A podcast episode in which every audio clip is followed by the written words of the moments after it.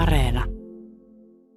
Morel oli sijoitettu tiedotusosastolle, mutta kun ranskalainen veri kuohui hänen suonissaan kuin Combrén rypäleiden mehu, hänestä oli vähäpätöistä istua toimistossa, kun sotaa käytiin muualla, joten lopulta hän värväytyi, vaikka rouva Verdurin teki kaikkensa taivuttaakseen hänet jäämään Pariisiin. Tosin rouva oli harmissaan siitä, että markiisi de Cambremer palveli vielä korkeassa iässään esikunnassa, sillä jokaisesta miehestä, joka ei käynyt hänen kutsuillaan, rouva sanoi, minnehän sekin on onnistunut piiloutumaan. Ja jos hänelle vakuutettiin kyseisen henkilön olleen etulinjassa ensimmäisestä päivästä lähtien, hän vastasi valhetta arkailematta tai ehkä vain piintyneesti itseään pettäen. Ei ollenkaan, hän ei ole liikahtanutkaan Pariisista. Hän tekee jotain niinkin vaarallista kuin taluttelee ministeriä, uskokaa minua. Menen sanoistani takuuseen, olen kuullut sen eräältä henkilöltä, joka on nähnyt hänet.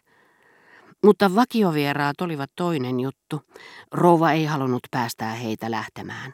Hänen mielestään sota oli kauhea ilonpilaaja, joka sai miehet häipymään.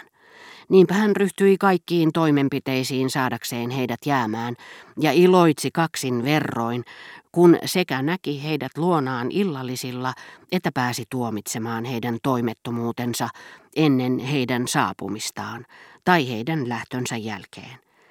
Lisäksi vakiovieraan piti haluta helppoihin asemiin, joten rouva oli pahoillaan nähdessään Morellin haraavan vastaan.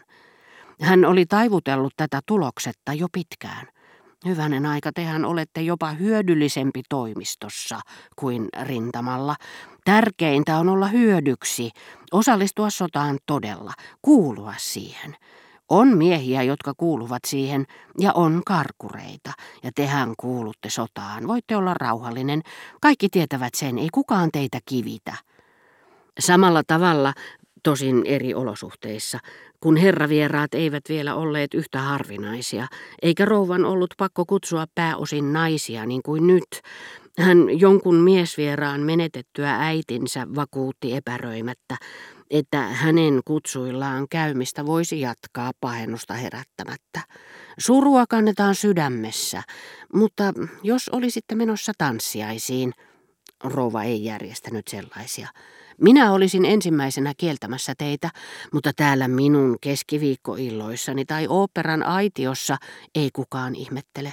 Me kaikki tiedämme, että teillä on surua. Nyt miehet olivat käyneet harvinaisemmiksi, suruajat yleisemmiksi. Enää ei tarvittu mitään suruaikaa estämään miehiä osallistumasta seuraelämään. Sota riitti. Rouva Verdurin takertui niihin, jotka olivat jääneet jäljelle. Hän koetti taivutella heidät uskomaan, että he hyödyttivät Ranskaa enemmän pysymällä Pariisissa, kuten hän olisi muinoin vakuuttanut heille, että vainaja olisi onnellisempi nähdessään heidän vähän huvittelevan. Mutta kaikesta huolimatta hänen luonaan kävi vähän miehiä. Ehkä hän joskus hiukan katui katkaiseensa välit paroni de Charluhyn niin pahoin, ettei sitä enää käynyt peruminen. Paroni de Charlus ja rouva Verdurin eivät liikkuneet samoissa piireissä, mutta silti rouva Verdurin järjesti kutsuja, ja paroni de Charlus omistautui nautinnoilleen aivan kuin mikään ei olisi muuttunut. Tosin joitakin mitättömiä eroja entiseen oli. Esimerkiksi herra Cottard tuli nyttemmin rouva Verdurinin kutsuille everstin univormussa, joka vaikutti olevan peräisin oopperasta Unelmien saari. Se muistutti melko lailla haitilaisen amiraalin sotisopaa, ja rinnuksen taivaan sininen nauha toi mieleen neitsyt Marian tyttösten nauhat. Paroni de Charlus eli nyt kaupungissa, mistä hänen mieleisensä aikuiset miehet olivat hävinneet, joten hän toimi kuten eräät ranskalaiset naisten miehet siirtomaihin jouduttuaan. Hän oli ensin välttämättömyyden pakosta totutellut ja sittemmin mieltynyt pikkupoikiin.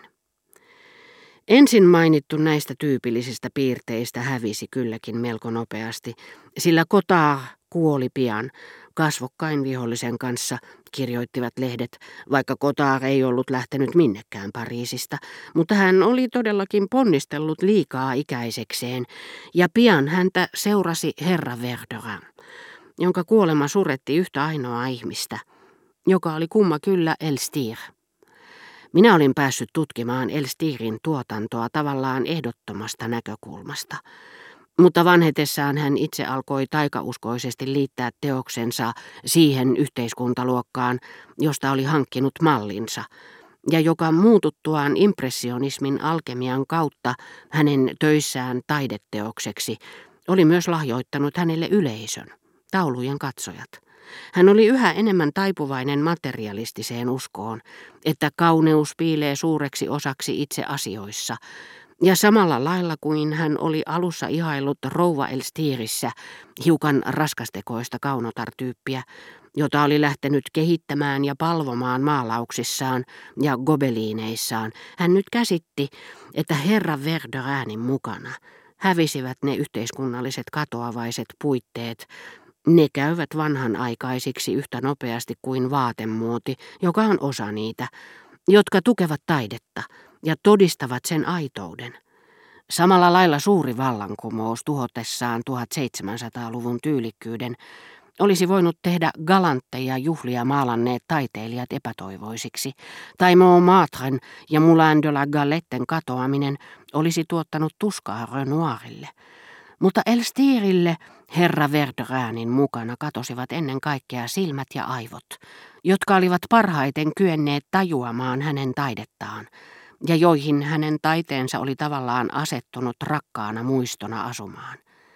Tietenkin oli kasvanut uusia nuoria ihmisiä, jotka pitivät taiteesta, mutta toisenlaisesta taiteesta, ja he eivät olleet kuten Swan tai herra Verdurin saaneet hyvän maun oppitunteja Whistleriltä ja totuuden oppitunteja Monelta, mikä oli antanut Swanille ja herra Verdurinille kyvyn arvioida Elstiriä oikein.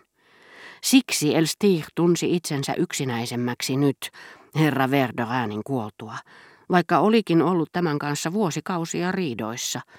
Hänestä tuntui kuin osa hänen tuotantonsa kauneudesta olisi hävinnyt, kun se vähäinen tietoisuus, mitä sen kauneudesta oli maailmassa ollut, oli nyt poissa. Baronin de Charlun nautinnoissa tapahtunut muutos taas pysyi väliaikaisena. Hän oli ahkerassa kirjeenvaihdossa rintaman kanssa, eikä häneltä niin muodoin puuttunut täysikasvuisia lomalaisia. Siihen aikaan, kun minä vielä luulin, että sana pitää, olisin kuullessani Saksan, sitten Bulgarian ja sen jälkeen Kreikan esittelevän rauhanomaisia aikeitaan, saattanut ehkä uskoakin niitä.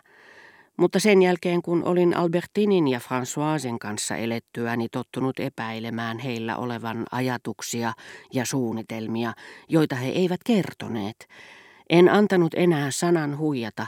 Tuntui se sitten kuinka todelta tahansa, kun sen lausui Vilhelm II, Bulgarian Ferdinand tai Kreikan Konstantin, sillä minun vaistoni sanoi, mitä he juonittelivat.